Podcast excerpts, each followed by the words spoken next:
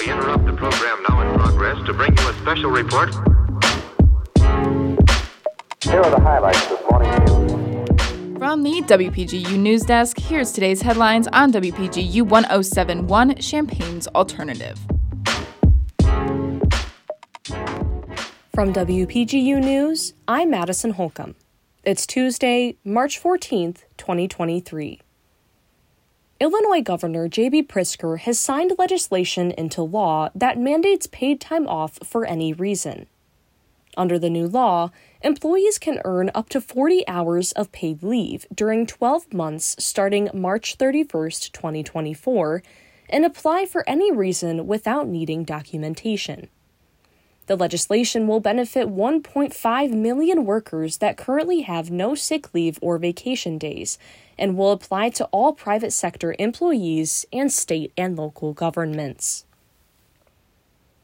A new Illinois bill may require parents who make money from recording their children in blogs to share that revenue with their kids the Illinois Senate Labor Committee unanimously voted on the approval of children receiving a percentage of revenue if the videos that they were in meet certain criteria.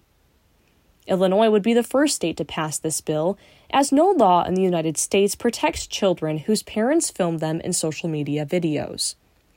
Senator and co-sponsor of the bill, Linda Holmes, supports the bill, saying, quote, "It's no different than kid television stars having protections we must ensure that kids are accurately compensated for their work. End quote. Although the bill has been passed by the Labor Committee, Senator and bill sponsor David Koehler plans to amend the bill for clarification before it is considered by the entire Senate. For the first time since 2003, the Illini women's basketball team has made it to the NCAA championship.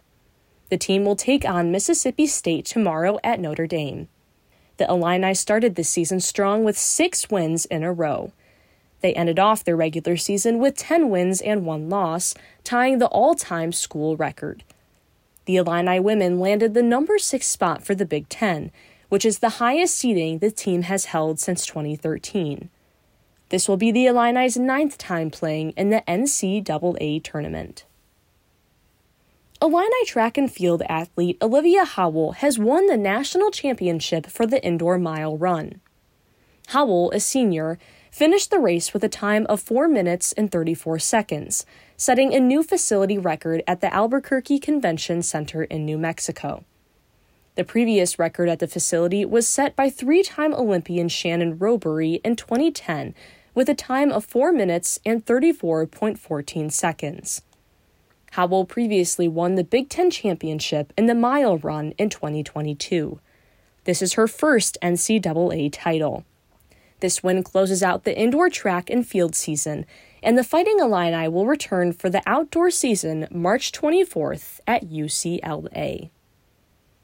Contributing reporting for this newscast was provided by Avery Bowen, Elissa Eaton, Kaitlyn Devitt, and Daniel Villarreal.